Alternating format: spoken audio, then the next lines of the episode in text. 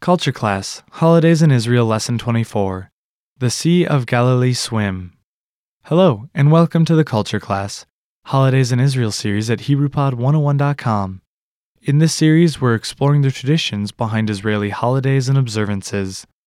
I'm Eric, and you're listening to Season one, Lesson twenty-four, The Sea of Galilee Swim.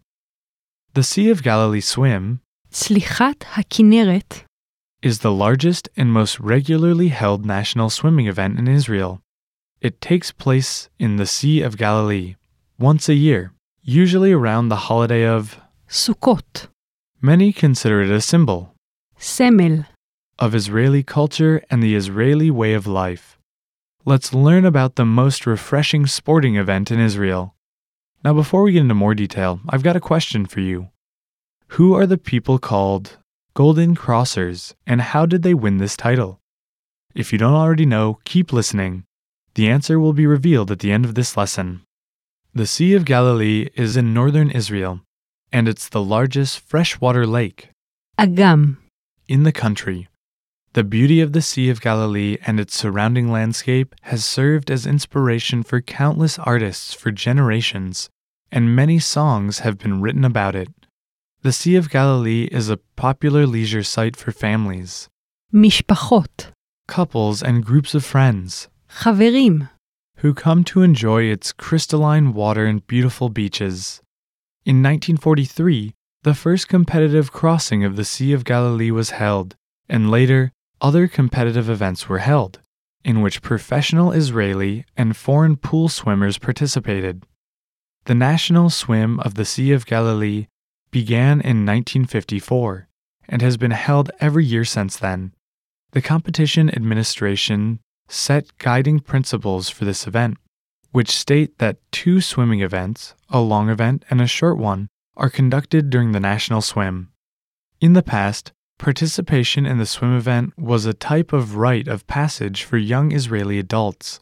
The medal and certificate received after competing the swim were a type of testimony, Edut, to the physical and mental abilities that helped them with this challenge. In recent years, another smaller women's-only swim event has been conducted.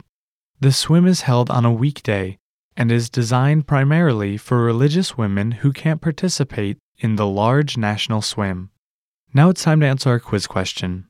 Who are the Golden Crossers? Solchei Hazahav. And how did they get this title? Shortly before the fiftieth anniversary of the swim event, a non-profit organization was formed.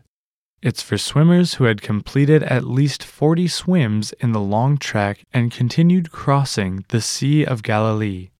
The non-profit organization's roughly twenty-five members are called the Golden Crossers. How was this lesson? Did you learn something interesting? Have you ever been to the Sea of Galilee? Leave a comment letting us know at Hebrew Pod one oh one dot com, and we'll see you in the next lesson. Want to master Hebrew with your very own teacher? Learning with a native speaker is the fastest way to master a language. With Premium Plus subscription, you get our entire library of audio and video lessons, and one-on-one learning from native-speaking teachers. This is the fastest track to fluency, and the best of both worlds. You learn at your pace with effective audio and video lessons and our learning system. Plus, get professional help from a native-speaking teacher.